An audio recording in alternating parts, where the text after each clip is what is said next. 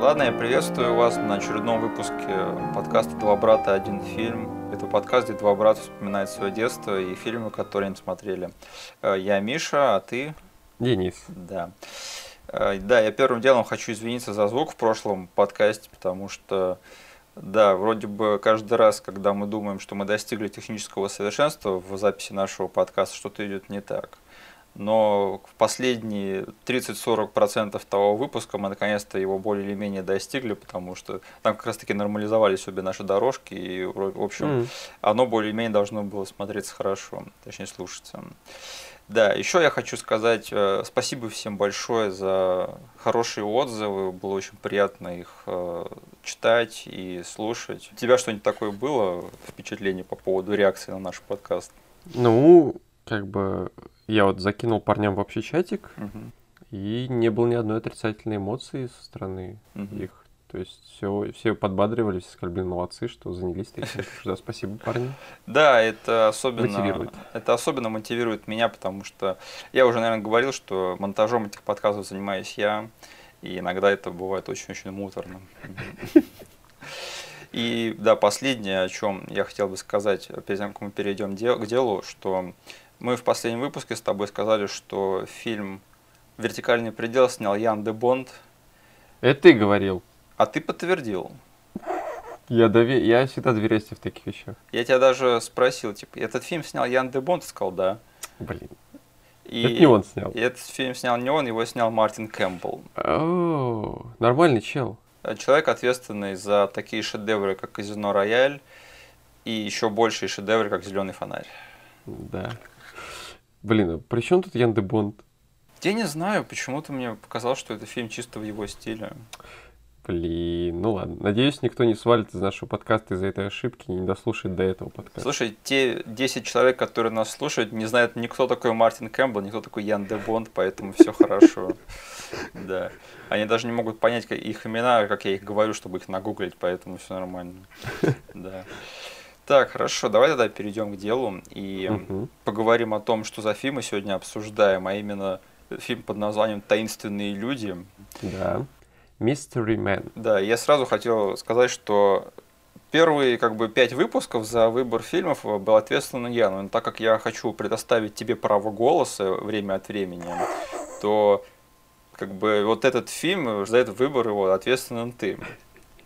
И у меня очень много вопросов к тебе. В смысле, ты не хочешь э, немножко пояснить свою... Как ну, как это? Я, я изначально тебе скинул другой список, помнишь, да? Э, Этого фильма там не было. Ты его скинул уже после. Ну, как бы... Ну, наверное, да. Угу. Ладно, мой список, который я тебе скинул после, он был подготовлен заранее. Ага. Но я читал какую-то тему на Reddit, и чисто случайно там вспомнили про этот фильм, и я про него вспомнил. Угу вспомнил, блин, эту фигню с джипом, о которой мы еще поговорим. И у меня просто такой взрыв ностальгии сразу был, что ага. я просто не задумываясь пошел тебе написал, что я вспомнил про этот фильм. Ага. А ты как бы такой, все, окей, тогда смотрим этот фильм. И я типа, я тебе изначально написал, знаешь, как бы как предложение, а не как факт. Такой думал, блин, может, ты что-то скажешь по этому фильму? Ты сказал, да, все, добавляем, смотрим. И я такой, да, окей, хорошо. Блин, я бы на самом деле, если бы знал, что ты так э, как бы свободно его предложил, я бы на самом деле бы отказался, потому что для меня этот фильм, конечно, представляет какие-то ностальгические чувства, но угу. я бы не стал его пересматривать вот прям шестым выпуском, понимаешь? Есть намного там очереди фильмов, которые я бы в первую да? очередь перед этим э, обсудил бы. Ну, может быть, это будет наш короткий выпуск. Посмотрим, не знаю. Может, и будет что сказать. Ты в каком-то выпуске сказал, что как бы у нас есть право того, что два фильма в месяц подбираю я, два фильма подбираешь ты. Угу. И ты предложил, что вскоре это право придется упразднить, что опять буду подбирать все фильмы я. Угу. В общем, будешь предлагать такие фильмы, и этот, э, эта поправка в наш подкаст, регламент нашего подкаста, она, короче, ты ее приблизишь. Ну, короче, блин, ладно, зато у нас будет фильм, в который, который ты будешь, сейчас не знаю, обсирать или что. Ну, у меня много мыслей, да, но я бы сначала хотел поговорить о наших воспоминаниях о нем, и вообще Мгм. потому что у меня, я знаю свою э, сторону этой истории, мне намного интереснее услышать твою. Блин, я так смутно помню, как у нас этот фильм появился. Мгм. Но я чертов... Я уже тогда помню... Я помню, что уже тогда я отнесся к этому фильму как к чертовски странному какому-то. Извини, я тебя сразу перебью. Мы очень плохи в структуре. Блин, да, давай. Да, потому что надо сначала рассказать, что это за фильм и о чем он, как бы. Да, давай. Это фильм, короче, Дэдпул 25 лет назад. То есть это пародийный, комедийный супергеройский фильм. Мгм, Про смешных супергероев и про их злоключения. мгм. Э, Я не помню, как у нас появилась кассета с этим фильмом. Мгм. Но кажется, в итоге она осталась у нас на постоянку, правильно? Нет, Нет, мы ее, значит, в прокате брали. было дело. Вот. И я уже тогда понимал своим детским мозгом, что я смотрю что-то чертовски странное и нестандартное. Мгм. То есть я тогда и полностью не осознавал, что это какая- какой-то пародийный взгляд на жанр. Я вот прям оформить эту мысль у себя в голове не мог на тот момент. Первая параллель, которую я тогда провел, это с последними фильмами про Бэтмена. Да. Вот, они... Но я почему-то понимал, что со временем как бы это слово появилось у меня в словаре, что как бы это был self-aware фильм. Да. То есть он как бы сам понимал, насколько он чудной, в отличие от фильмов про Бэтмена. А почему у тебя возникли такие ассоциации? Да потому что этот фильм выглядит так, как будто он происходит, блин, в Готэм-Сити Джоэла Шумахера. Да, как будто бы просто э, на, то, на тех же декорациях снято. А ты знаешь, что на самом деле его снимали на тех же самых декорациях? Да, это я потом уже... Только по, вот по прошествии кучи лет я узнал это в А. итоге. Окей. и- Там, блин, просто первая сцена этого фильма, это Мгм. как будто бы действительно сейчас прилетит Бэтмен с Робином на своих этих летающих штуках и начнут раздавать люлей. Да. Но как бы если Бэтмен и Шумахера это не намеренная комедия, да, то Мгм. это чуть более такая... ну, люди знали, что они делали. Да. Так, тогда я расскажу свою сторону истории, связанной с таинственными людьми. Это что, да, как ты говорил, мы взяли в прокат этот фильм в свое время. И да, я тогда посмотрел, подумал, что это самый лучший фильм, что я видел в своей жизни. О, Да, и я его там, ну, у меня была традиция, что вот за цикл того, как у нас находится кассета из, из проката, то есть это было, по-моему, двое суток. да. Если мне нравился фильм, я его успевал посмотреть три раза. И да, это был один из тех фильмов. Я, по-моему, пытался уговорить э, маму ост- оставить этот фильм и выкупить его. У меня не получилось. И я все, все годы до появления интернета вспоминал этот фильм, думал, как бы его пересмотреть, у меня не было возможности. В общем, примерно 2008 год, у нас уже э, в доступе есть интернет, я наконец-то э, накладываю свои руки на этот фильм э, и смотрю его, и меня, короче, настигает огромное разочарование. Мгм. Я смотрю его, думаю, что за бред просто, это не смешно, это даже не экшеново, как бы все очень странно, все очень неловко выглядит. И, в общем, я, в общем, очень сильно разочаровался в этом фильме. И сейчас, уже больше 10 лет спустя, этот фильм снова всплывает в моей жизни самым неожиданным образом. Я вот на самом деле думал, что я его уже никогда не пересмотрю, но как бы судьба забавная штука. И да, если вот первый раз меня постиг восторг, второй раз полнейшее разочарование, то сейчас я приземлился где-то вот посередине. Я бы не Мгм. сказал, что это прям какой-то... э, Я бы не сказал, что это хороший фильм, во-первых. Но я бы не сказал, что это полнейшее дерьм- дерьмо, которым я его запомнил последний просмотр. Да. Да. Да, но фишка в том, что мне как бы особо по самому фильму рассказать как бы и нечего. И, так что нам очень с тобой повезло в этот раз, потому что у этого фильма очень интересная история создания. Вот, да, я тоже, когда посмотрел его, пошел поверхностно гуглить, сразу на- начал замечать, э, как бы вот э, всплывали, начали всплывать эти истории производства. Я специально дальше не, стал, не стал читать, потому что, как, как всегда, оставляю тебе это. Но я чер- немножко в курсе того, что там происходило, там, как режиссер на все это смотрел и как реагировал, и Да. почему у него больше не было фильмов после этого. Так что давай поговорим о истории его создания, потому что, во-первых, я вот всю жизнь думал, я знал об этом фильме, я думал, что, ну, это как бы пародия на супергеройские фильмы, но он не является сам фильмом-комиксом, потому что это не экранизация комиксов. Это было нашим заблуждением. Да, я оказался неправ, потому что, оказывается, этот фильм очень странным образом, но все-таки связан с одним как бы комиксовым источником. И именно с, ком- с комиксом производства компании Dark Horse Entertainment. То есть, Мгм. если вот есть Marvel и DC, это самые такие большие, да, известные комиксовые компании, то, наверное, ну, третьим после них идет и Dark Horse. И они вот возможно. все время, когда вот существовал этот тренд на супергеройские фильмы, они вот до сих пор пытаются что-то там пробиться. То есть вот, по-моему, самый известный их title, который вот в мировое кино пробился, это все-таки Hellboy, наверное, да. Мгм. Но еще люди знают там Ворона, Константина, наверное, тоже вот и ихнее детище. И, в общем, «Таинственные люди» — это, видимо, еще одна их попытка, вот, э, потому что в 90-е жанр супергеройского кино был на подъеме.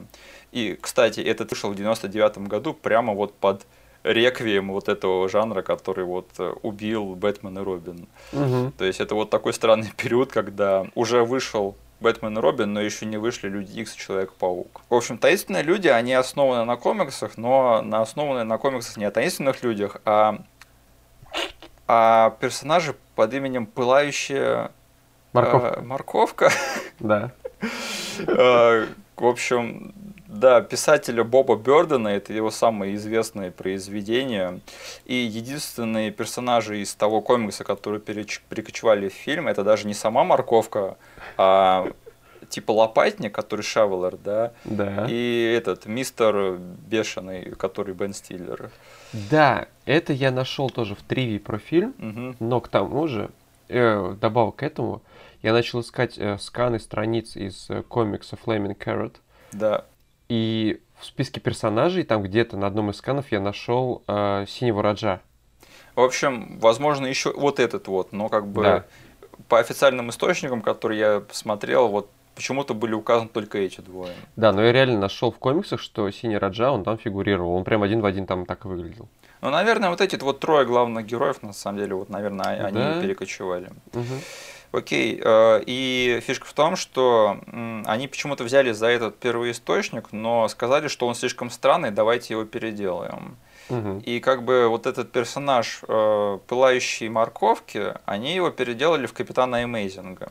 Да. Как бы пылающая морковка это такой Дэдпул для всей семьи. То есть он такой комедийный, сюрреалистический персонаж комиксов, который там с оттенком пародии на весь жанр. Да. И это очень странно, когда ты вот берешь вот главное, что вот есть в, комиксе, который ты собираешься экранизировать, и меняешь его до неузнаваемости. То есть какой в этом Причем, вообще да, смысл? даже, даже до прям весь концепт этого персонажа изменили. Ну, мне на самом деле кажется, что они подошли к экранизации Flaming Carrot, как, например, Marvel подошли к экранизации Стражей Галактики. А, Да, то есть есть вот более или менее интересный title, но мы его возьмем и как бы переделаем на свой современный лад. мгм. Потому что все равно никто не читал комиксы про пылающую морковку, и все равно Да, ник- то есть э, я- этих э, злых фанатов они не дождутся. Да, потому что ну всем плевать на комиксы о Страже Галактики, понимаешь? Да. Как, как бы не- нет людей, которые кричат, эй, Питер Квилл там не слушает кассеты из 80-х, какого хрена? Да? Да. И, в общем, под адаптацию этого комикса они наняли чувака по имени Нил Кадберт, чувак, чувак, который известен своими сценариями для картин «Приключения Плута Нэша», фильм, который просто в одночасье похоронил карьеру Эдди Мерфи на заре 2000-х. И еще одного фильма комикса «Возвращение болотной твари». Э, 89-го года, да? Да, который вот есть болотная тварь. Вот это старый, в общем, трешовый фильм. И, в общем, он написал сиквел к тому старому трешовому фильму. Да. А, да, фильм снял чувак по имени Кинка Ашер, который э, снимал до этого эти рекламные ролики. Мгм. И, в общем, ему так понравилось снимать большое кино, что он с тех пор вернулся сразу же в мир э, рекламы и с тех пор, в общем, там и сидит. Причем я читал, что он прям на съемках этого фильма, на съемочной площадке сидя, говорил вслух прям фразы вроде «Как только я разберусь с этим фильмом, я сразу же вернусь к своим рекламным роликам». Да, я вот сейчас цитирую. Я возвращаюсь в, в рекламу, когда с этим покончено, с меня хватит. То есть, да, мотивация на площадке была просто зашкаливающей. То есть этот фильм, он еще был просто полнейшим кассовым провалом. У него, на удивление, был большой для того времени бюджет. То есть, Мгм. по-моему, вот на те деньги, что они потратили этот фильм, можно было бы снять какой-нибудь там Бэтмена того же или Супермена. То есть деньги Да. были довольно-таки внушительные.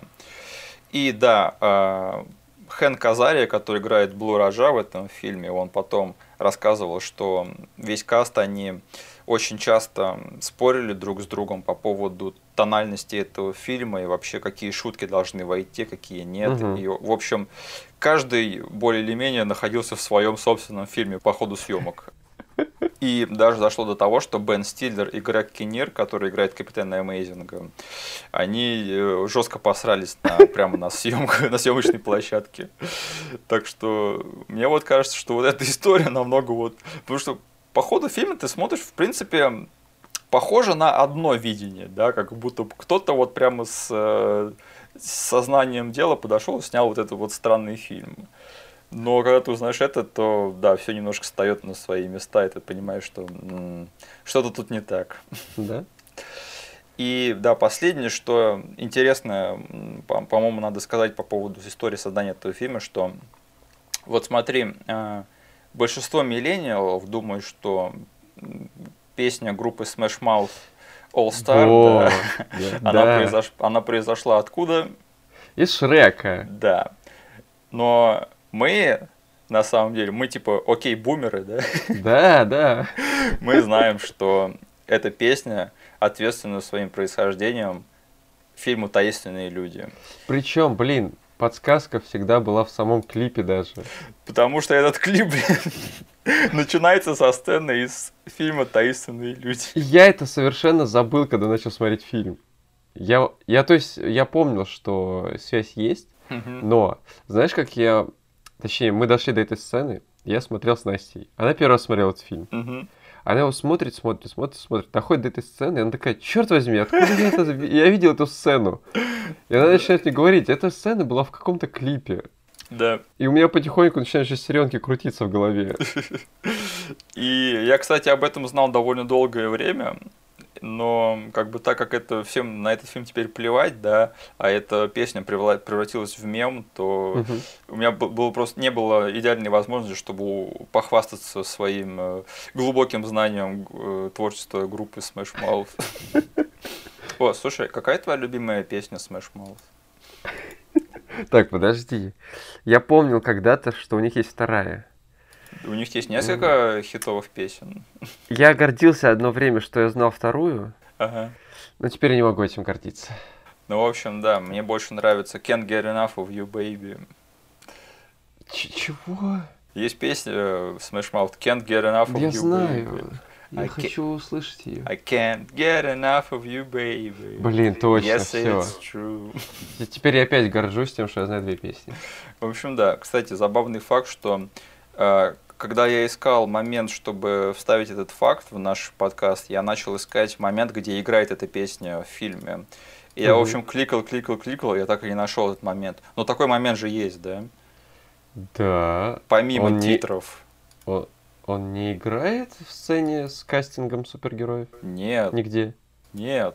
Оу. Я думал, что она играет, когда они потом эти э, тренируются в лагере, да, Ага. но там тоже нет. Я думал, может, момент, когда они собираются на финальную драку, там тоже нет. И, в общем, Окей. я так и не нашел, где, в какой момент именно играет эта музыка, но, по-моему, вот до финальных титров она точно где-то всплывает. Повод пересмотреть. Нет, я этот фильм никогда в своей жизни теперь не пересматриваю. Я что еще хочу сказать, что Да. э, у этого фильма на данный момент, как я понял, нет ни одного нормального перевода. Ну, в смысле нормального. Ну, типа, э, вот я скачал точнее так, я раздобыл копию фильма. Я, На Netflix куп... посмотрел, да? Да, подожди, подожди. Я купил с рук подержанную копию, единственную копию этого фильма. И там, короче, был один перевод э, с какого-то... А, с канала Universal. Ага. И потом еще на блошином рынке я купил вторую версию этого фильма. И там был перевод еще хуже. Ни один из этих переводов не передает те словесные шутки. Они, конечно, не, самого, не самой высокой пробы, но все-таки словесного юмора хватает в этом фильме. Очень много из этого юмора как бы еще сильнее руинится этими переводами.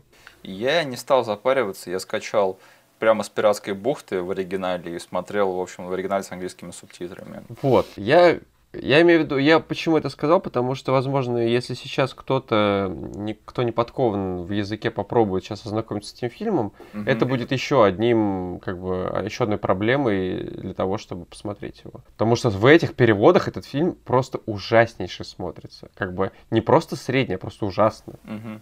Ну, я просто хочу сказать, что все-таки несмотря на то, что в общем плане эта картина довольно средняя, как бы в нее были вовлечены не самые последние люди, потому что да.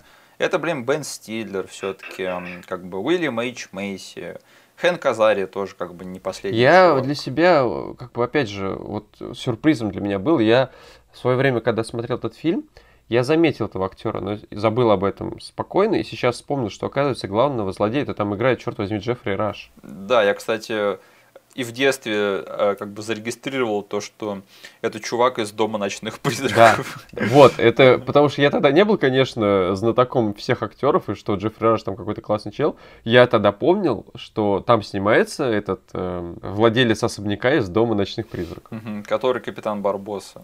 Да.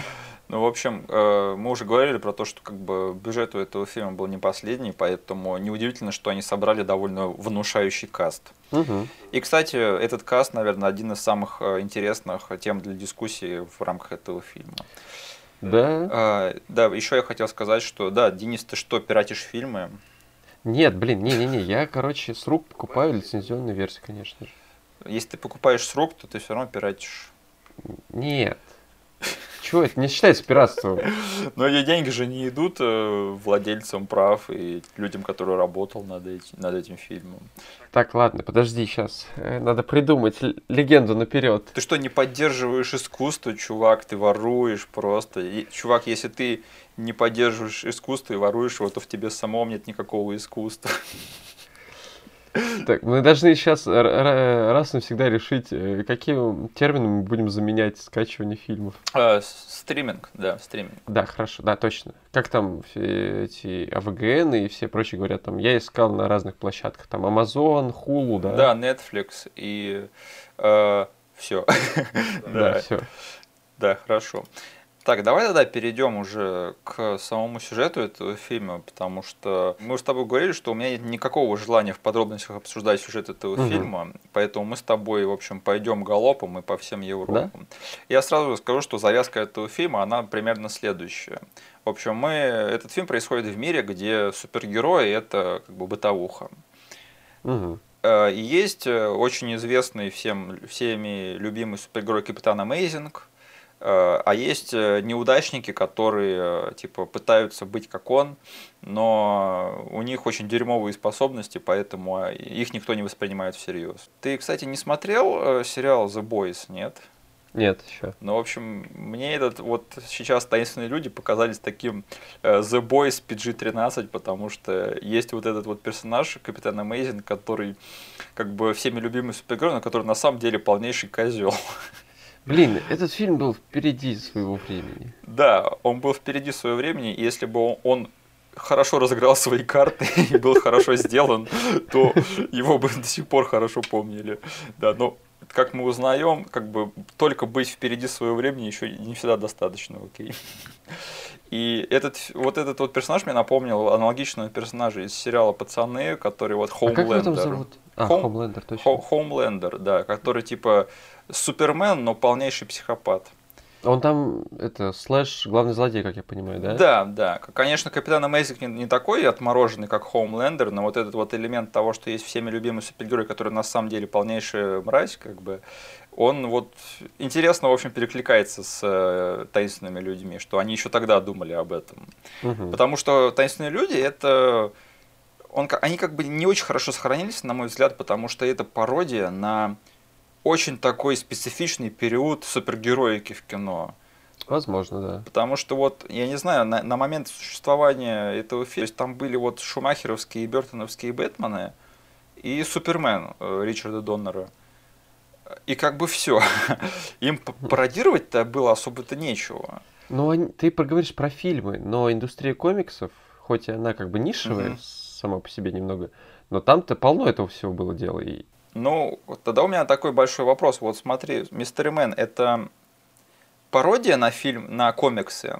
Или это просто смешной комикс? э, блин, из-за того, что я не читал первоисточник, Не, я, я говорю про фильм. да, про фильм, э, я бы сказал, что это все-таки фильм с элементами пародии на комикс, да. Потому что вот большинство фильмов, которые пародируют фильмы комиксы правильно, они одновременно и высмеивают их, и сами все равно остаются фильмами Да. про супергероев. Например, Дэдпул, да, Да. который комментирует некоторые штампы по поводу фильмов комиксов, да, Мгм. но в то же время сам является довольно компетентным представителем жанра. Да. Потому что если ты скатываешься только в пародию, то ты становишься, ну не знаю, там, помнишь тот, фи- тот фильм одной хорошей шутки? Да. Блин, я думал, ты... Ну, хотя да. Чувак, я умею летать, окей, я Том Круз. А стрекозец, стрекозец даже не умеет летать. Какой он супергерой. Да, просто... И моя большая претензия к таинственным людям, что как высмеивание супергеройских штампов, оно не очень остроумное, а как сам супергеройский фильм сам по себе, оно не очень зрелищное. Мгм. И поэтому вот есть вот это вот ни рыба, ни мясо, которое вот что-то пытается делать, но ни то, ни другое как бы особо талантливо не делает. Да, но и совсем в какой-то шлак он не сваливается тоже, потому что, знаешь, с одной стороны, есть действительно, как мы сказали, каст ка- не самых последних людей, которые Мгм. просто и на них направить камеру, там тот же Бен Стиллер, да? Да, Ну, мне было приятно иногда смотреть на то, что там он вытворяет всякую фигню. Я прям даже иногда, ну, хихикал над тем, как он себя ведет. И это был прям, ну, искренний, как бы, смех от меня. да. Я как бы не могу сказать, что вот если фильм плохой, как бы в нем таких деталей нету. Тут же тот же чел, который э, как бы супергерой по имени Лопата. Да, То, как- на моменте, когда он объяснял, почему он Лопата, потому что типа он хорошо обращается с лопатой, и как бы вот это, этот бит, сказанный в оригинале, как бы он из меня смешок выбил. да. Что он, типа, он сказал, ну понимаете, я типа хорошо лопатой копаю. Э, Моя любимая такая шутка, наверное, од- одна из моих самых любимых шуток в этом фильме, таких тоже чисто лексических, это когда Мгм. там, в общем, этот капитан Амейзинг, он прямо как Кларк Кент, он в реальной жизни притворяется обыкновенным э, юристом. О, да. это, блин, тоже офигенно сделано. И типа там шутка в том, что он тоже надевает очки, и никто не может его узнать. И там есть момент, когда они обсуждают, как бы является ли капитан Амейзинг этим юристом, и он говорит, типа, это не имеет никакого смысла, как бы, как бы он видел без очков, да. Не, в этом фильме определенно есть некоторый труд в него вложенный. Но, как я понимаю, из-за того, что как бы на площадке не все до конца хотели прям... Не все были вовлечены на 100%, тот же вот режиссер, который хотел побыстрее свернуть это все. Поэтому как бы светлые моменты, они тут и там проглядываются, но именно отсутствие мотивации у всей съемочной группы, он как бы мешает фильму действительно стать очень крутым. А еще этот фильм принял некоторые очень глобальные творческие решения, с которыми я тоже не согласен. И Мгм. одно из самых больших этих решений это в том, что они сняли, ну не знаю, 50% этого фильма на очень-очень такую широкую линзу и Мгм. пихали камеру очень-очень близко к актерам, прямо под их подбородок. Да, блин, это как, знаешь, что мне напомнило? Матильду. Вот, да, в Матильде очень часто это применялось, но там, знаешь, вот там это работало почему-то... Хотя ладно, мы будем, наверное, это обсуждать этот фильм еще. Просто еще вот Ностальжия Критик, я помню, вот у него было видео, где он говорил о своих самых нелюбимых штампах в кино. Да. И он там обсуждал вот это вот клише, что вот в 90-х там была целая плеяда фильмов, которые вот э, взяли вот это вот творческое э, решение, что типа они снимали кино на очень-очень широкую линзу. Да. И без какого-либо повода на, на то. Как ты сказал, это широкая линза плюс э, крупные планы. Да, то есть там вот есть момент, когда Капитан Амейзинг едет в лимузине, и с ним разговаривает его менеджер, как я понимаю, да, который Мгм. играет этот э, известный фокусник Рики Джей. И вот, блин, там камера пр- просто чуть ли не в его ноздрях находится. Я Да. когда смотрел, такой, боже мой, можно на пару шагов назад? Нет. Я еще что хотел сказать, смотри, в общем, завязка этого фильма состоит в том, что вот этот Капитан Амейзинг, он типа всеми любимый супергерой, который на самом деле козел. Но фишка в том, что ему скучно. Да. И не только еще из-за этого, потому что у него эти... В этом мире Мгм. супергерои используются как рекламные площадки еще. Да. Он появляется в кадре, и он весь обвешен стикерами рекламодателей разных. Да. И как только у нас заканчиваются первые экшн-сцены, у него сразу же берут интервью, и один из самых таких ушлых репортеров спрашивает у него, это правда, что слухи про то, что у вас типа заканчивается контракт с Пепси? Он начинает дико нервничать, и уже в следующей Да. сцене в лимузине со своим менеджером он как бы говорит, что за бред, как бы, это что, правда? Вместе с тем, что ему скучно, ему из-за того, что работы нету, спонсоры тоже начинают как бы посматривать на то, чтобы с ним контракт уже разрывать. Мгм. И он решает э, вызволить из психушки э, своего заклятого врага э, Казанову Франкенштейна. Отличное имя. Я где-то читал, что то ли Джеффри Раш, то ли сам создатель комикса считает, что они взяли именно этого злодея из его комикса. Только из-за крутого имени, да. Да, где он, судя по всему, не считается прям каким-то суперзлодеем, только из-за его имени. Мгм. Ну, кстати, этот э, персонаж, он типа его Джокер или что-то типа того. Потому что тоже... да, все- сидит все- в Архаме. Ты, кстати, знаешь, что есть э, комикс Джокер, да, и где сюжет в том, что Джокер его выпускает из психушки, потому что признают его вменяемым. М. Да. Звучит как сиквел. Да. Да. Но еще параллельно сюжет развивается в том, что вот эти вот неудачники, они хотят э, себя доказать как хорошие супергерои, но как бы особо их никто не воспринимает всерьез, потому что они клоуны, и у них никаких способностей особо нет. И да, эта команда, в общем, состоит из э, мистера Бешеного, да, мистер Фьюриус, Да. которого играет Бен Стиллер. И да, я когда смотрел этот фильм, ты уже про это говорил, что я вот смотрел и думал, блин, Бен Стиллер никогда не подводит. Мгм. Вот я не могу вспомнить фильма, где мне бы не нравился Бен Стиллер. Вот серьезно, даже вот если фильмы с ним не очень, он всегда играет какого-то шизика, как, на которого всегда очень смешно смотреть. Он очень любит же иногда там в этих эпизодических ролях появиться в роли какого-нибудь странного персонажа, который Да. выбивается прямо из всего. И ты прям видишь, вот он выкладывается на полную в этих нескольких минутах. И Ты такой, блин, классно сейчас сцена прошла из-за него. Ну вот смотри, есть э, сторона Бена Стиллера, где он играет неудачников в романтических комедиях, да, Да. э, типа там знакомство с родителями, эм, Да. ф- кое-что о Мэри и так далее и тому подобное. Ненавижу этот фильм. Я тоже. И ненавижу братьев Форель. Да. А есть сторона Бена Стиллера, где он играет просто психопатов, которые, в общем, напыщенные и самовлюбленные. Я всегда этих вышибал вспоминаю. Вышибалы. Есть еще фильм про этих э, пухлых детей в лагере, где он их тренирует. Да, А, точно. Да. И мне вот на самом деле вот шизоидный его персонаж на- нравится намного больше. Мистер Фу- Фуриус это, короче, где-то такое золотая середина того, что как бы в нем есть вот сторона романтического героя, потому что у него есть сюжетная линия, где он крутит роман с официанткой в этом фильме. Да, который типа, он ей нравится, когда он типа обычный чувак, но когда он пытается строить из себя крутого, да, она к нему охладевает. Да. Я еще хотел сказать, что у Бена Стиллера еще есть сторона, где он играет э, серьезные роли. Ну, всякие Уолтер Митти. Ну, Уолтер Митти это фильм так себе, если честно, но это пару лет назад выходил отличный фильм на Netflix, называется «Братья Мейровиц», где он играет брата Адама Сэндлера. Ого. И, в общем, это обыкновенная просто драма, где там, ну, она такая с юморком, конечно, но это не комедия. Мгм. И, в общем, да, у Бена Стиллера и с драмами как бы все хорошо. Несмотря на то, что, вот, не знаю, он один из тех актеров, которые на него просто смотришь, и то, как он говорит, это уже само по себе смешно почему-то. Мне еще очень нравится, да, действительно, когда он бесится, потому что он частенько в фильмах там изображает, как, как он с, ума- с ума сходит. Не, highlight, наверное, э, Бена Стиллера в этом фильме, когда он бесится, это сцена, когда он приходит на свою работу. Работу. Да, в общем, он работает на, в своей обычной жизни, он работает на свалке мусорной. Мгм. И у него там есть начальница, с которой он пытается, в общем, нормально контактировать, но все, что она ему говорит, это иди чини джип. Ну, это в нашем переводе было. Мне, короче, не волнует, что там на самом деле было сказано. Она говорит ему, иди чини джип. Да, и это стало у нас своеобразным мемом с тобой Да. на многие годы после просмотра этого фильма, потому что чуть что мы просто говорили друг другу, слушай, иди чини джип. В общем, она ему говорит, иди чини джип. Его это очень сильно бесит.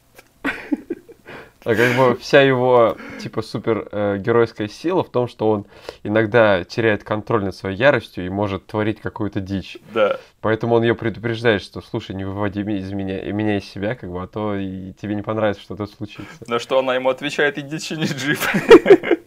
Единственное, что ее спасает от того, чтобы он разнес это место э, на щепки, Да. это то, что он находит этот антидепре... анти... как это? Антистрессовый мяч. Антистрессовую игрушку, да. Да. И он, короче, э, выносит свою злость на, этом, на этой игрушке, в общем, и щадит бедную старушку. Я должен сказать, это, наверное, единственный момент в фильме, который для меня работает, вот эта вот широкая линза, на которой снят этот фильм. Да? Да, следующий член э, команды неудачников это Shoveler или лопатник, лопата, я не знаю, как его еще перевести. Да, этого актера умные люди знают из фильма Фарго, все остальные знают его из сериала Shameless. Да, Уильям Эйч Мейси. Э, Любимчик братьев Коинов и Пола Томаса Андерсона. И он, по сути, у него как бы суперспособность в том, что он типа хорошо орудует лопатой. Еще одна сцена, в которой меня бесит э, операторская работа этого фильма, это когда он говорит со своей женой на кухне, да, и там просто без какой-либо причины оно раз в середине сцены обрывается на перспективу, типа снято с их точки зрения. Да. Очень-очень близко. Ну вот, ну зачем, вот серьезно. И этот Шавелер, он типа является более или менее лидером этой группы, как, как я понял. Ну или, по крайней мере, он и- и им становится по ходу фильма. Ну да. Мгм. Так, Потому и- что Бен Стиллер это такой это, Рафаэль этой да, тусовки. Рос- Росомаха. Да. И да, и последний типа супергерой из этой тройки это Блу Раджа. Его суперспособность это в том, что он очень орудует классно этими вилками и ножами. Он, да, метает их очень классно. Да. И единственное, что я хочу сказать по поводу этого персонажа, это что ты знаешь то, что Хэнк Азари ответственен за изобретение персонажа Апу в Симпсонах, Да? и он его озвучивает. Ну, то, что озвучивает, я слышал. Но то, что он Да. ответственен за создание. Ну, типа, этот персонаж родился из того, что Хэнк Азари очень смешно пародировал индусский акцент. И тот факт, что Хэнк Азари весь фильм тут ходит типа в тюрбане, и Мгм. весь в так, таки, такой восточных, короче, одеяниях, да, меня это очень сильно бесило весь фильм. Да блин! Этот персонаж был в комиксах. Ну, вот и надо было взять на его роль какого-нибудь, не знаю, там, Кала Пена или кто там был на тот момент живой. Да, возможно, он и в комиксах был чуваком американским. Ну, тогда надо было исправить этот персонаж, сделать его нормальным. Во-первых, я хотел сказать, что мне Хэнк Азари особо никогда не нравился как актер, и я не, не сильно большой фанат его. Если вы не понимаете, о ком я говорю, это бойфренд Фиби из «Друзей», Да. который уехал в Минск э, по командировке. И Как его звали? У него... Его звали Дэвид. Окей, я думал, там что-то было более нестандартное. В общем, Дэвид из э, друзей, который задрот, который типа уехал по командировке в Минск и по ходу друзей возвращался там 2-3 раза, пока э, Фиби не вышла замуж за Пола Рада. Да. И вот что я хотел сказать по поводу этих персонажей, что все высмеивание жанров комиксов, да, оно не очень остроумное э, в этом фильме. И я вот не совсем понимаю, вот именно какие, каких персонажей они высмеивают вот этими вот персонажами. Мгм. То есть единственное, что я могу сказать, что типа, ну, Мистер Фьюриус это, наверное, такая более или менее пародия то ли на Бэтмена, то ли на Росомаху. Ага. Но вот на кого должен быть пародия этот Лопатник и Блу Раджа, что-то вот я не совсем это понимаю. Ну, давай так, из-за того, что никто из нас не читал комиксы, я просто буду предполагать. Мне кажется, весь комикс был основан в какой-то мере на пародии, но очень больше, большая часть этого комикса основывалась на каком-то абсурде или еще чем-то таком. Просто вот мне кажется, что чувак, который, писал этот комикс, он как раз-таки не пародировал, Да, а, он...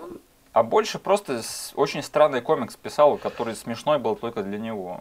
Да, вот именно такой э, абсурдный взгляд на комикс-действительность. Да, а вот этот фильм, у меня такое ощущение, что он пытается комментировать этот жанр. Угу. И Да, этот он взял, да, взял и- супер абсурдный первоисточник да. и пытал, попытался сделать из этого какой-то комментарий насчет вот, э, текущего положения в жанре комикс. И этот комментарий получился, ну, как бы, я говорю, не очень как бы умным и не остроумным. Ну да, потому что базы-то нету под этим всем. То есть мы сейчас вот договорились до того, что вот сейчас фильмы пародии на фильмы комиксы снимают люди, которые знают фильмы комиксы. Да. А тогда его снимали люди, которые не знали фильм комиксы. Мгм. Что происходит, в общем, Капитан Амейзинг, так как он юрист в реальной жизни, он как бы вызволяет этого Франкенштейна Казанову из э, психушки. Летит его ловить и сам к нему попадается в плен. Мгм. Э, Поэтому это, по сути, такой, как бы, становится катализатором для нашей команды неудачников. Они решают взять э, закон в свои руки и, в общем, его пойти вызволить этого капитана. Насколько Амейзинга. помню, там этот э, Бен Стиллер становится свидетелем того, что там происходит у Да. Казановой в этом в особняке, и поэтому он типа говорит, чуваки, мы должны что-то делать этот Amazing у них э, в плену. В общем, и тут происходит как бы толчок сюжета в том, что они э, решают собрать свою команду супергероев. Да, по ходу к ним присоединяются еще двое чуваков. Во-первых, это невидимый мальчик, да, у которого суперспособность в том, что он становится невидимым, когда на него никто не смотрит. Ну, это же смешно, блин. Ну, окей. Я понимаю, что сейчас, как бы по Ага. прошествии многих лет, мне кажется, я даже уже где-то слышал этот штамп. Вот не знаю, когда я смотрел в детстве, мне это показалось даже тогда чертовски смешной вещью. Когда он им объяснял это, и они сначала очень увлечены были тем, что да, чувак, ты невидимка, а потом потихоньку-потихоньку доходит до того, что, ну, как бы, вы должны не смотреть на меня. Ага. И, ну, это персонаж, который, типа, персонаж одной шутки, который Да. весь сюжет как бы ведется к одному панчлайну, который, ну, выстреливает только в самом конце. Да. Я не знаю, оно того стоило, скажи мне. Э, Сейчас, конечно, то есть эта шутка прям слишком плоская такая вообще. Мгм. Она бы сейчас не зашла. Да. Возможно, подать ее прям под каким-то супер другим соусом, Но вот именно в том виде, в котором она в этом фильме, да, конечно. Но я просто эту шутку запомнил именно с детства, что она была одной из первых, когда мой еще не окрепший ум смог, типа, сложить 2 и 2, и типа такой, а, блин, а это достаточно смешно. Типа, что чувак становится невидимым, когда на него не смотрят. Я тоже запомнил эту шутку, но я помнил ее потому, что я очень много думал, а как же ему, ему все-таки стать невидимым? Как бы есть в этой, в этом способности какая-то польза или она бесполезна? В общем, меня это навело на такие мысли. Блин, ты слишком глубоко начал копать. Ну, потому что, когда я был мелкий, я принял этот фильм за чистую монету, что как бы это... А. Да, я не, я не знал, что это как бы это э, пародия на э, ф- фильмы комиксы.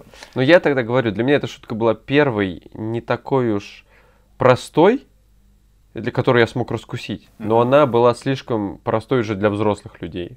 Мгм. В общем, и еще один чувак, который к ним примыкает, это чувак по имени Сплин, э, которого играет Пол Рубинс. Э, Пиви Герман собственной персоной. Да? Я про него совершенно забыл. Мгм. Все эти годы, как бы я помнил, что там был персонаж, который страдает метеоризмом, но то, что его играет Пиви, я забыл. И для меня как бы было сюрпризом, когда сейчас его пересматриваю. Да, это Пол Рубинс уже после того инцидента, когда его застукали в порно-кинотеатре. И он лишился шоу Пиви Германа.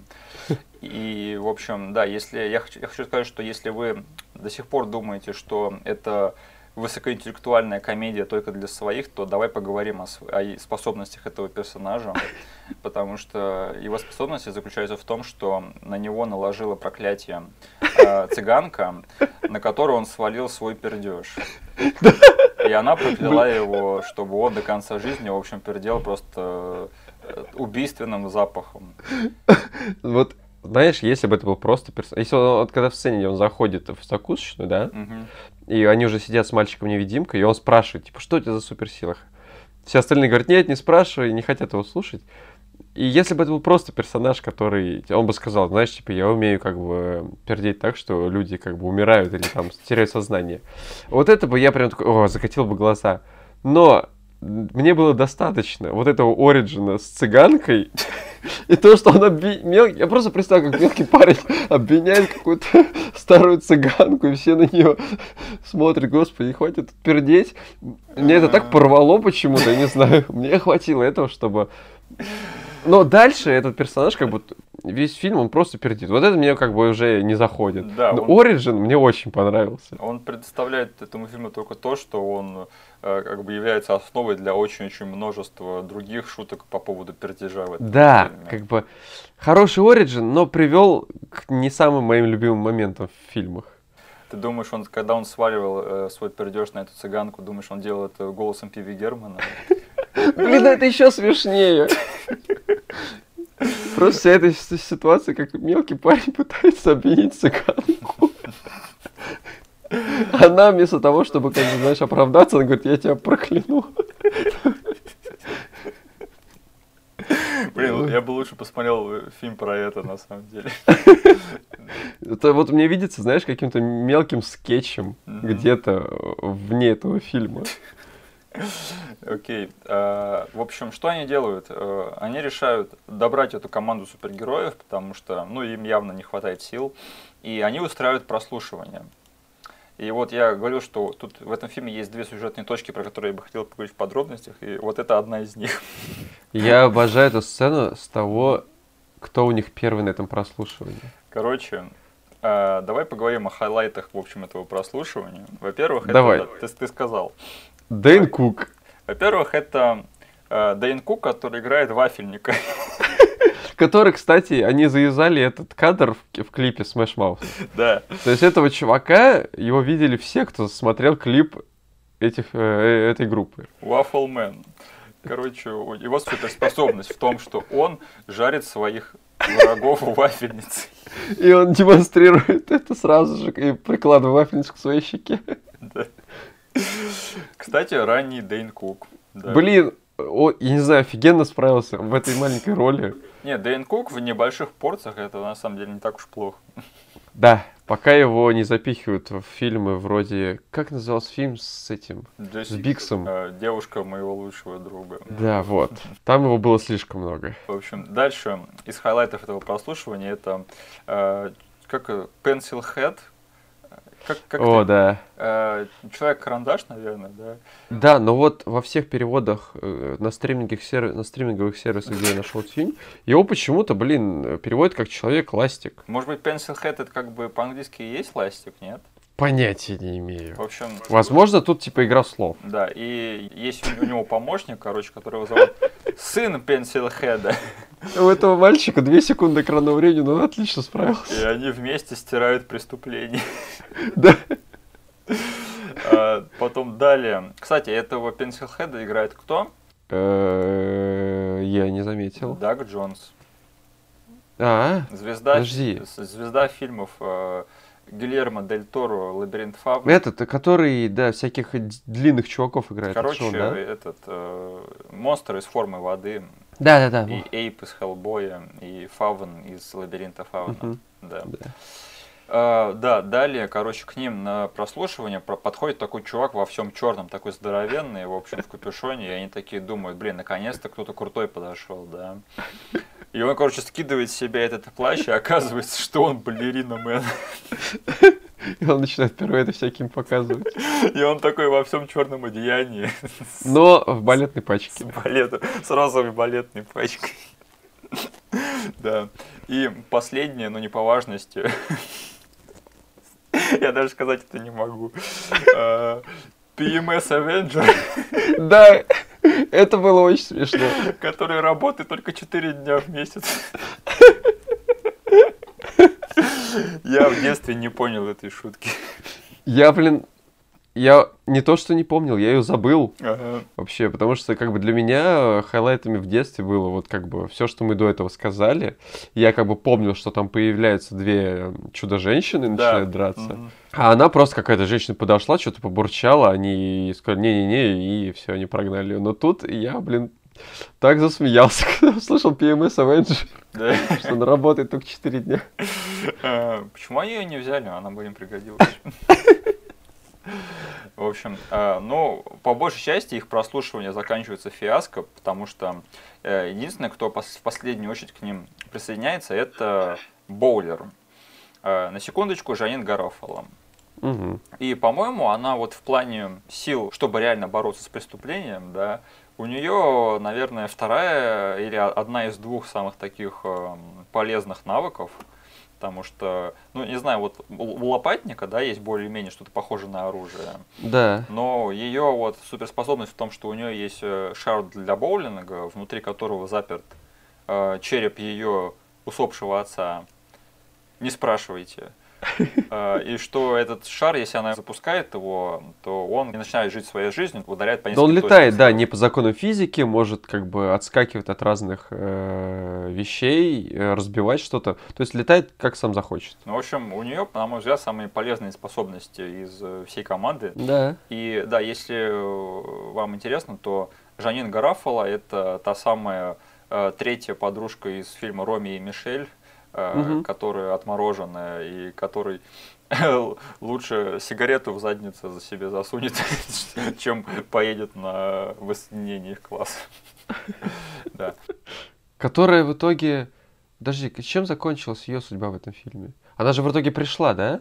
Она пришла, но там как бы сюжетная линия в том, что она была влюблена в Алана Каминга, Точно, да, да. а да, Алан Каминг был влюблен в Лизу Кудроу. Ага. И в конце Роми и Мишель улетают на вертолете с Аланом Камингом, который стал типа миллиардером. А Жанин Гарофало, она уходит с, как, с этим, с чуваком, ковбоем. Да. И да, и Алан Каминг ей не достается, а жаль, потому что Жанин Гарофало отличная тетка. И жа- жаль, что она в кино больше не снимается. Я просто забыл, пришла ли она в итоге на эту пирушку или нет. Она пришла, там есть еще известная гифка с ней, когда она типа стоит и типа пародирует того, кто читает речи, у нее типа изо рта шампанское выливается. М-м. Да. Еще есть, что хотел сказать по поводу этого первого акта, что там есть немаловажный персонаж, с которым связан э, персонаж Боулера. Это чувак по имени, как его зовут? Тони Пи вроде бы, да? Который- Да, один из диско парней. Да, типа там как бы есть замут в том, что Франкенштейн Казанова, он одержим диска, и вся его бандитская кодла тоже такие же. И да, у этого персонажа есть очень такой забавный энтранс, когда он типа выходит из автомобиля и без какой-либо причины типа ставит в такую позу под музыку и просто продолжает идти по- после этого. Э, Этого э, персонажа играет Эдди Изер, это очень-очень такой известный и популярный британский комик. А, И я хотел сказать, что вот этот актер, он, наверное, просто, несмотря на то, что он, он, он мне нравится как актер, и он мне нравится в этом фильме, но тем не менее он король дерьмовых супергеройских комедий. Где еще он был? Он играет э, второстепенного злодея тут, и он играет главного злодея в фильме «Моя супербывшая». О, Помнишь тот фильм я его помню, но я ни разу его не смотрел. с Умой Турман и Люком Да. Уилсоном? Да. Да. Э, Еще один странный фильм из того периода, когда пародировать и высказываться по поводу супергеройских э, фильмов было еще рано, но они все равно попытались. Блин, я помню, что мне чертовски тогда понравился трейлер, я подумал, это будет что-то крутое. И такой, да, надо посмотреть, надо, надо посмотреть, но, слава богу, это желание у меня продлилось достаточно, чтобы я наконец-таки зашел в интернет и посмотрел, типа, что вообще это за фильм. А Я его посмотрел, А, ты вот ее посмотрел. да. Окей. Но э, в защиту этого фильма я, я хочу сказать, что там все-таки доходит до драки двух э, сверхлюдей, которые летают. Да. А, Это, конечно, выглядит, ну, ну там особо смотреть не на что, но до этого дошло. блин, его Эван Райтман снял. Ну, Айвен Райтман уже там после, во второй половине своей карьеры. Ага. А, еще надо сказать, что вот э, в этой первой сцене, где они там э, спасают дом престарелых э, от грабителей, Да? вот серьезно, дом престарелых. Для меня это как бы умилило. Есть такой, вот выбрать, знаешь, первым сетписом э, какое-то дикое пиршество в доме престарелых. В общем, их э, там, по-моему, то ли к Капитану Амейзингу, то ли к одному из этих неудачников подходит чувак, который типа изобретает всякие прибамбасы. Да. И ты знаешь, кто его играет? Да, э, музыкант э, Том Уэйтс, его зовут, да? Том Уэйтс, который черт Да. знает как просто оказался в этом фильме. И самое забавное, что в своей биографии Том Уэйтс говорил, что этот фильм снял Тим Бертон. И вот тут, и тут, тут пойди пойми, то есть у него сложилось такое ощущение, что этот фильм снял Тим Бертон. Или он был просто бухой и думал, что он в фильме Тима Бертона. Либо его обманом завезли на этот фильм и, говор- и представляли каждый раз при нем э, режиссера как Тима Бертона. Ты любишь музыку Тома Уэйтса? Ну, я... Как это? У него же есть несколько прям супер э, каких-то э, таких культовых вещей. Я помню, Илюха мне одно время супер дико пиарил его. Я сейчас попытаюсь изобразить, как поет Том Уэйтс. When you walk through the garden, you gotta watch your back. Подожди, у него есть какой-то какой трек, который является саундтреком к какому-то супер культовому фильму. Ну слушай, все его песни, они примерно такие же, как я сейчас спел. Я, Окей. и я не приму и других теорий. Окей, давай двинемся дальше по поводу второго акта этого фильма, потому что после э, этих проб там, в общем, следует первая большая экшн-сцена, или, по крайней мере, первое большое выступление наших, нашей команды. Они, типа, атакуют лимузин этого Франкенштейна Казановы. Тут особо сказать нечего, кроме того, что экшен в этом фильме довольно жалкий. Но в этой сцене мне нравится все, что делал Бен Стиллер. Да, он, в общем, показывает свои суперспособности этого э, мистера Бешеного. Но мы должны уже сказать, что у него нет никаких суперспособностей. Он думает, что он становится крутым, когда он бесится, но ничего не происходит обычно. И он поднял как-то автобус. Как-то, да. И да, он, в общем, забирается на этот автобус, он начинает громко кричать. Это лимузин. Лимузин. И он кидает себя на капот этой машины. Да. Потому что там, если посмотреть, Мгм. каждый из них занят чем-то. То есть там лопата фигачит по дверям Да. и оставляет большие вмятины. А Раджау, он э, запульнул вилку так, что она случайно закрыла и всех злодеев внутри машины. Мгм. Пиви Герман и газовой атакой на них фигачит. И в конце концов Боулер запустил туда свой шар. Да, а Бен Стиллер в этот момент что? Он залезает на крышу, начинает орать, потом пытается хоть что-то сделать этой машине, у него ничего не получается, он пытается оторвать этот шилдик э, э, корвета на капоте, у него даже это не получается. Блин, вот эта сцена, она, короче, иллюстрирует э, весь процесс создания этого фильма, потому что каждый занимается просто своим делом. Да, и не у всех получается. Да. В общем, после этой стычки они удаляются посидеть в китайском ресторане. Я не знаю, ты не смотрел же сериал «Защитники», да? Нет. Просто после первой большой стычки э, защитников в том сериале, они тоже удаляются посидеть в китайском ресторане. Блин, вот это параллели. Как думаешь, это намеренно? Я думаю, э, ну, слишком много совпадений, Миша. Да. Да, Давай двигаемся дальше галопом по Европам, потому что М, следующий... Потому что там появляется новый персонаж в фильме. Да, чувак по имени Сфинкс. И я- где-то читал, что он типа кла- классический персонаж какой-то золотой эпохи супергероев, но я так и не смог понять, э, он принадлежит к Марвел, принадлежит к DC, или он вообще какой-то левый чувак. Я ничего не нашел про него. В общем, странно. Его играет Wes Студия, Ага. э, один из самых известных э, актеров э, коренных американцев в Голливуде за всю Да. историю. Он обычно играет всяких злодеев. Да, он, короче, берет на себя из- и тренировку таинственных людей. Еще дальше, что важно, надо сказать, что э, они идут к Тому Уэйтсу, все-таки пользуются его приглашением и, в общем, приобретают у него прибамбасы для того, чтобы пойти атаковать э, Франкенштейна Казанову. Да, он, он изобретатель, он мутит классные штуки, Мгм. но они все типа нелетальные. Это его философия такая. Мгм. Потому что рейтинг. Да, потому что у него там есть какие вещи прикольные. У него есть пушка, которая заставляет всех ругаться вокруг. Мгм. У него есть нелетальный зеленый торнадо какой-то. А еще магнит он им дает большой. Да. И, в общем, я предлагаю уже сразу переходить к финальной битве, потому что, Да. точнее, к финальному, э, к финальной части этого фильма, потому что тут точно есть о чем поговорить, потому что, э, в общем, мы сначала переключаемся на э, сбор типа криминальных группировок в штаб-квартире этого Фран- Франкенштейна Казанова. Ох, надеюсь, ты это скажешь. И ты заметил главное камео в, эт- в этой, этой сцене? Я, это прям был, это самый большой сюрприз за просмотр этого фильма был. Я прям не поверил тому, что я увидел. Короче, одна из этих криминальных группировок, это криминальная группировка под названием типа эти Фред Бойс, да, Да. эти чуваки из Братства. Да. И их лидера играет кто? Черт возьми, Майкл Бэй. Майкл, мать его, Бэй. Э, Знаешь, как это получилось? Нет. Смотри, чувак, который снял этот фильм, он и пришел из мира рекламы. Угу. И он один из людей, ответственных за популярную в 90-х в Америке рекламную кампанию с лозунгом «Got Milk». А, это я знаю, эту рекламную кампанию видел, да. И самый известный рекламный ролик этой кампании снял Майкл Бэй. Я не знаю, может быть, ты видел, там и вот есть э, реклама, где, где чувак сидит в музее и жрет печенье.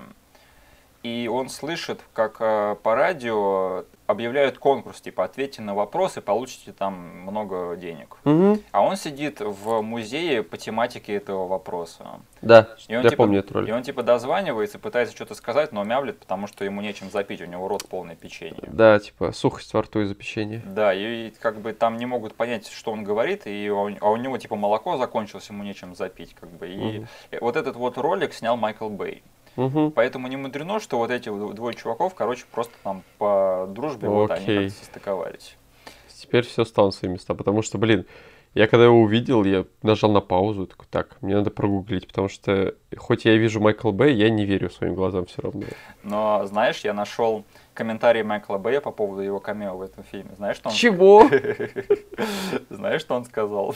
Ну, Ты вот эту вот дерьмовую линзу мне прямо под нос дрессуешь, ты можешь отодвинуть ее? неплохо, То есть неплохо. даже Майкл Бэй, короче, даже у него его чувство прекрасного ему не позволило, в общем, снимать на эту вот линзу, на которой был снят этот фильм. Так что да. И да, вот тут следует, в общем, второй сюжет, большой сюжетный поворот, о котором я бы хотел поговорить, потому что, но мы говорим о том, что этот фильм, в нем есть признаки гениальности, да, редкие, Мгм. но есть. И мне кажется, что вот самая большая удача этого фильма, это вот следующий сюжетный поворот. В общем, наша команда, они проникают в логово э, Франкенштейна Казанова, чтобы освободить капитана Мейзинга. Им это удается, они даже его находят. Но как только они собираются его вызволить из этого э, устройства, в котором он заключен, то есть он сидит на таком стуле, они начинают тянуть за рычаги. И там, как бы, чтобы его освободить, на- нужна правильная комбинация этих рычагов. Что происходит? Они тянут не за те рычаги, и они убивают капитана Амейзинга. Причем очень жестко, его там деформирует, э, бьет током, Обугливает. он там жарится, и ты такой думаешь, типа, это что, все? И реально вот капитан Амейзинг дохнет в этой сцене. Ты знаешь, какой это эффект оказал на меня, когда я смотрел этот мелкий? Довольно сильный. Я был просто в шоке. Я такой сидел, думал, что? Что сейчас произошло? Так можно. Это, блин, на самом деле вот этот вот сюжетный поворот, что типа они просто во- возьмут, как бы, э, что типа Капитан Амейзинг, во-первых, сдохнет прям посередине фильма, а во-вторых, что его убивает как бы не главный злодей, а что его убивает, по сути, из-за дурацкого несчастного случая. Сами главные герои. Но ты, кстати, я, блин, посмотрел этот момент, в переводе я смотрел, все, что там творилось, э, оно и так хаотичное довольно-таки по репликам и потому, что там происходит. Но, блин, перевод этот момент еще сильнее сделал бесячим, потому что вообще непонятно, что происходит и почему в итоге они его убили. Я его в итоге потом в оригинале пересмотрел, и если внимательно следить за тем, что происходит там, то на самом деле виновником того, что он сдох, является он сам. Ну да, он там на них, э, как по ходу сцены, он на них очень сильно гнал, что типа тяните тот рычаг, то тяните этот. Да, потому что в один момент он, короче, прозевал того, что, то, то, что они в итоге дернули правильный рычаг, и он второй раз просит его дернуть. И из-за этого начинается, начинаются все непонятки и срач уже даль- дальнейший. Но это все равно, по-моему, просто то, что, то, Да. что они додумались до этого, это я прям готов этому фильму многое простить вот именно вот за эту вот тему. Так, ну, в общем, они не находят ничего лучшего, кроме как отступить, а, только чтобы перегруппироваться и снова пойти в бой. Да. То есть тут этот э, лопатник толкает свою речь, э, он их вдохновляет на эту тему. Но что самое забавное, что а, как бы персонаж этого мистера Бешеного, он как бы переживает некоторые изменения, что типа он понимает, что никакой не супергерой, нет у него суперспособностей. Он, он просто... Да. Как его зовут? Он Рой, да. Рой, он mm-hmm. просто Рой. Он хочет пойти там замутить со своей официанткой и жить нормальной жизнью. Да. Поэтому э, буквально приходится тащить его на финальный бой в этом фильме. И там есть забавный момент, когда они идут в своей типа супергеройской позе, да, все строем. И он прямо на середине шага типа оборачивается и пытается уйти. Ну, неплохой кадр. Да, и они типа его удерживают, он продолжает идти спиной. Это на самом деле забавно, да. Но э, что происходит дальше? Они отправляются на финальную битву все-таки. И тут мне сказать особо нечего, потому что я уже сказал, сказал что экшен в этом фильме, тут смотреть как, как бы особо не на что. Да. Э, я это заметил еще, когда пересматривал этот фильм, как бы лет 10 назад, я такой думаю, а, сколько это будет длиться, как бы, ну, и что самое странное, как бы, бюджет у людей был, и, извините, в 99 году уже вышла «Матрица», как бы, нормальный экшен можно было бы снять. Да, причем, блин, чел, рекламщик, они обычно любят хорошо, хорошую картинку и экшон поставить, блин. Вот именно этим они и славятся, и, и... а тут, блин, вообще что-то не видно этого. Но мне еще кажется, что они пытались сделать упор на как бы не на зрелищный экшен, а на смешной экшен. Mm. Но он у них тоже получился так себе, как бы. Да, ничего такого я прям не заметил. Да, единственное, что стоит сказать, что этот у невидимого мальчика, в общем, у него случается как бы пик о его арке, да. Оказывается, что все-таки он умеет становиться невидимым, потому что все отворачиваются в нужный момент, и он там становится невидимым. Но он становится не только невидимым, он становится еще неосязаемым. Да. Поэтому он не только, не только невидимый. Еще мне во всей этой сцене экшен мне понравился один момент очень сильно. Так у них есть пушка, которая заставляет всех ругаться. Да. А у злодея есть банда рэперов. Да. И когда их заставляют ругаться, они устраивают батл. Причем в такой типичной манере из 90-х рэперского видео. Это, мне кажется, тоже неплохо было сделано. Знаешь, сложить этих два слагаемых. Да. Общем... Причем, насколько я гуглил, это действительно как бы эти рэперы настоящие mm-hmm. были членами этой банды. Окей, это было, это, кстати, неплохо. И вот да, этот девайс, типа, он заставляет всех э, ругаться между собой. В принципе, креативно, я такую креативность одобряю. Mm-hmm. Ну и что, да, все заканчивается тем, что капитан Бешеный, он дерется с этим Франкенштейном Казановой. Оказывается, что у него тоже есть суперспособность, если он злой. И потому что он захватил его девушку. Да, это и Он понимает, что все, надо собирать все свое дерьмецо и Они спасать ее. Все-таки сделали из нее Damsel in Distress. Кстати, mm-hmm. эту официантку играет Клэр Форлайни. Да. А, если вам ничего не говорит это имя, то, скорее всего, вы знаете ее по фильму «Знакомьтесь, Джо Блэк». Угу. А, фильм, который известен той самой сценой, где там Брэда Питта забивает сразу две машины. Кстати, небольшой автоп, можешь это вырезать. Ну смотри, угу. Я когда в детстве всегда встречал упоминания об этом фильме, да и сейчас, если в русском интернете, он везде при, под, э, подается как, знаешь, какая-то супер классика, супер офигенный фильм. Так. Но я в один момент решил проверить в интернете, что вообще с этим фильмом творится, настолько, настолько ли он крутой. Но он, блин, везде с такими средними оценками по, другому, по западному интернету. То есть, блин, у меня такое ощущение, что этот фильм у нас такую славу снискал вот знаешь, как этот, как адвокат дьявола мы недавно с тобой обсуждали? Ну да, ну блин, вот понимаешь, существует вот этот целый набор фильмов, которые очень многие люди считают за классику, но она не является таковой в среде критиков, так скажем. Угу, все понял. И э, я не знаю, вот фильм, наверное, про этого Пирса Бростона, как он называется, «Афера Томаса Крауна», есть такой фильм. Просто и вот он это... тоже считается культовым? Ну да, как бы я вообще слышал мнение, что это любимый фильм всех женщин определенного возраста. И этот фильм просто его посмотрели очень многие люди, он очень многим запомнился. Угу. Но если ты смотришь на это дело немножко критическим, зрелым взглядом, то ты видишь, что там все не так чисто. Okay. И да, наукой, по-моему, было доказано, что знаком, знакомьтесь Джо Блэк самый скучный фильм на свете. Да? Да. Это как бы Я... это объективный факт, как бы с этим нельзя с этим не поспоришь. Ладно, все, э, минусов топ, окей. Это остается. Ладно. Да.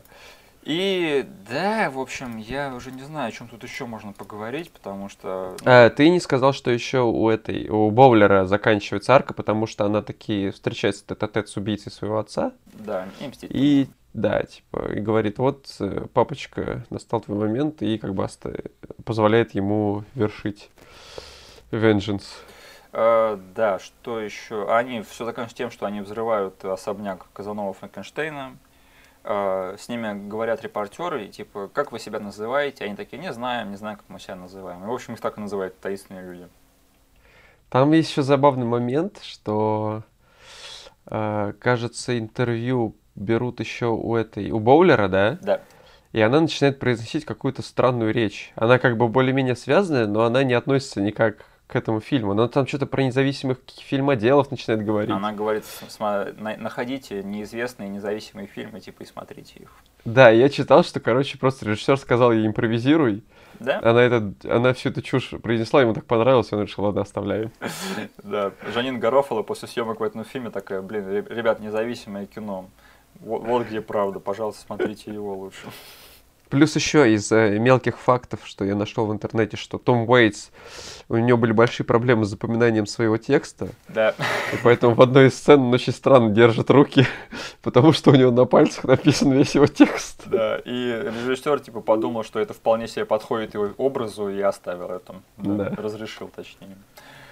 Ну и как бы все, что ли, да, таинственные люди. Я... Давай поговорим о том, как этот фильм сохранился. Ну, во-первых, мы, наверное, сказали, что как бы нам этот фильм сейчас...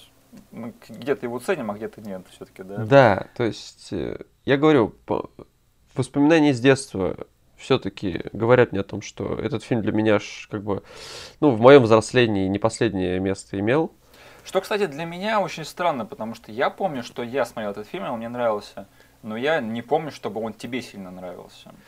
Вот, да, я не могу сказать, что мне прям э, сильно нравился, как тебе, но он запомнился мне. Это, типа, большой плюс, то, что я вот держал его в голове очень много лет, типа, и действительно, я тоже, как и ты, хотел, как бы, дождаться появления интернета, чтобы еще раз его посмотреть, потому что, как бы, ну, что-то классное у меня вот сидело в памяти, связано с этим фильмом. Ну, потому что, смотри, мы с тобой большие поклонники жанра супергероики и комиксов, так? Мгм. И мне кажется, что вот на момент, когда вот мы с тобой были того возраста, когда смотрели этот фильм, просто в этом жанре особо-то в кино осо- не, не было ничего. То есть мы с тобой готовы были схавать любое кино, как-то, которое хоть как-то относится к комиксам. Да слушай, мне в детстве Бэтмен и Робин нравился.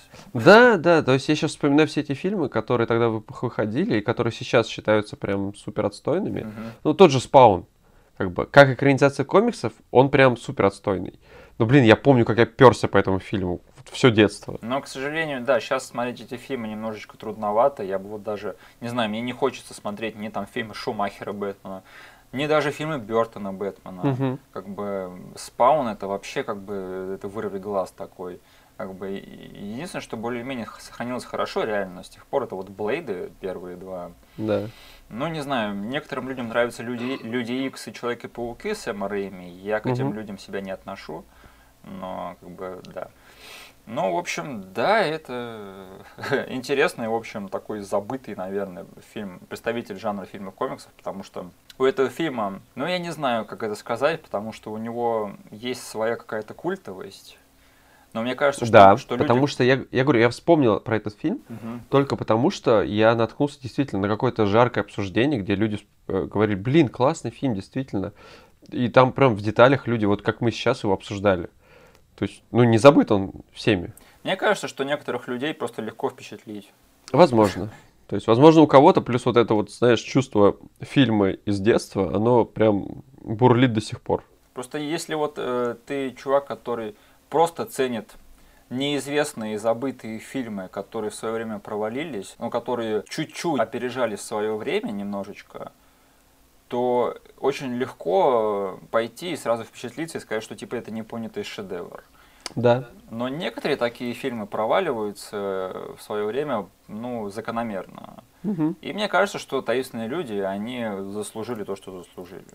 Да, типа там есть светлые моменты, есть моменты, которые были умножены во много раз из-за того, что я в детстве его смотрел, и как бы потом еще как бы тот же, ну, блин, вот этот мем с джипом. Да. Я не могу как бы не смеяться каждый раз, когда эта фраза у меня в голове проигрывается.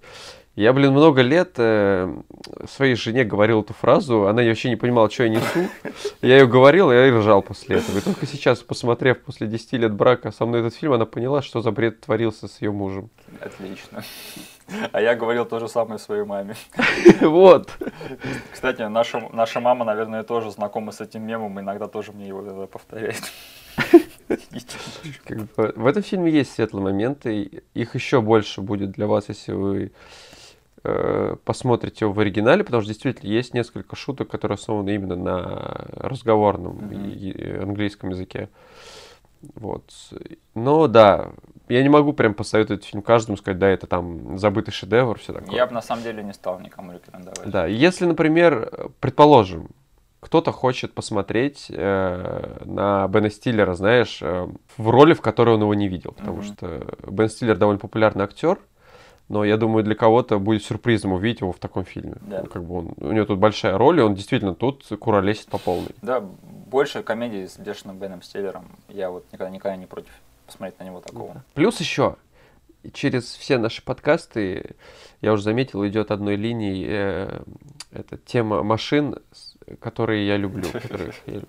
И черт возьми, в этом городе все копы ездят на маскл-карах. Это я не должен был сказать. А, серьезно, я это не заметил. Да, у них все это, они все на доджах, кажется, катаются. Окей. А, да. Еще, э, что я хотел поговорить из своих заметок и забыл. А, смотри, когда мы встречаем Капитана Амейзинга в этом фильме, да, там э, это типа большая экшн-сцена. Но Мгм. потом, когда он идет через толпу, там к нему подходит маленький мальчик и просит подписать его кепку. Да, И он очень жестко его так за голову отталкивает. И там показывает, как этот мальчик, маленький мальчик стоит такой с кепкой, типа, эй! ну блин, классно такие мелкие детали. Да. Блин, я еще, кстати, где-то читал. э, помнишь, э, первая вот эта банда, которая напала на дом престарелых, да? Да, Красноглазый или как-то так? да. Там, короче, главного из них играет какой-то известный чел. Мне кажется... А, его играет... Арти Лэнг. Да. Я помню, я читал, короче, что когда его знакомые пошли на этот фильм, Ага, то ли знакомый, то ли его семья, они пошли смотреть этот фильм. ага. Он появился в первой сцене. Они посмотрели эту сцену, позвонили ему и сказали, слушай, ты еще появишься в этом фильме или нет? А то этот фильм отстойный, мы больше не можем его смотреть. Я еще читал, что вот этот чувак потом сказал, что это худший фильм, в котором он был. Я не знаю, блин, и- имеет он право говорить такое или нет, но Я не сильно знаком его с фильмографией. он, знаешь кто? Он играл э, пухлого лучшего друга в фильме «Холостяк» с Крисом О'Доннеллом. А, а Да. все, я вспомнил, да. Отличный фильм. Да?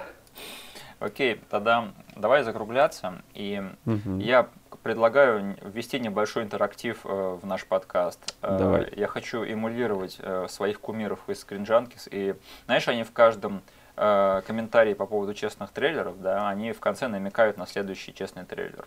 Мгм. Давай в каждом подкасте намекать на следующий выпуск. Давай.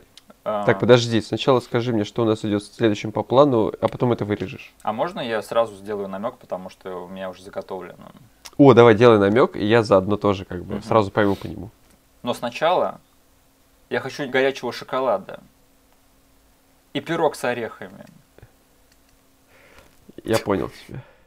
Блин, это такой фильм и такая отсылка, которую... Ну ладно. Не, серьезно, если вам интересно, то напишите, что это за фильм, и я, не знаю, сделаю вам подарок ВКонтакте. Это потому что не самый, э, как бы, простой, Да. не самая простая загадка, поэтому действительно, если кто-то действи- сможет это отгадать, это, блин, достижение. Единственная у меня просьба, не гуглите. Да. Ребят, давайте проявите энтузиазм, проявите азартность и э, не гуглите, попробуйте сами вспомнить или сориентироваться, что это за отсылка. Потому что, если по чесноку, то этот фильм довольно-таки много раз показывали по Да. тогдашнему телевизору. Я хочу горячего шоколада и пирог с орехами. Да. Все. Ладно, э, спасибо за прослушивание. Надеюсь, в следующий раз у нас будет э, топик поинтереснее для дискуссии. Ну, слушай, не все нам только крутые фильмы. Я, кстати, судя по всему, у нас есть вполне себе шанс впервые уложиться примерно в час. О, ну, окей. И я, да, обычно это обычно извиняются заранее, Да. но я постфактум извинюсь за свой голос, потому что я сейчас немножко после болезни, и, возможно, я либо гундосю, либо немного хриплю. То есть мы опять не достигли технического совершенства. Да, как это? Идеал всегда должен быть недостижим. Ну, хорошо, есть всегда следующий выпуск. Да? Ладно, всем пока-пока и спасибо за все. Всем пока.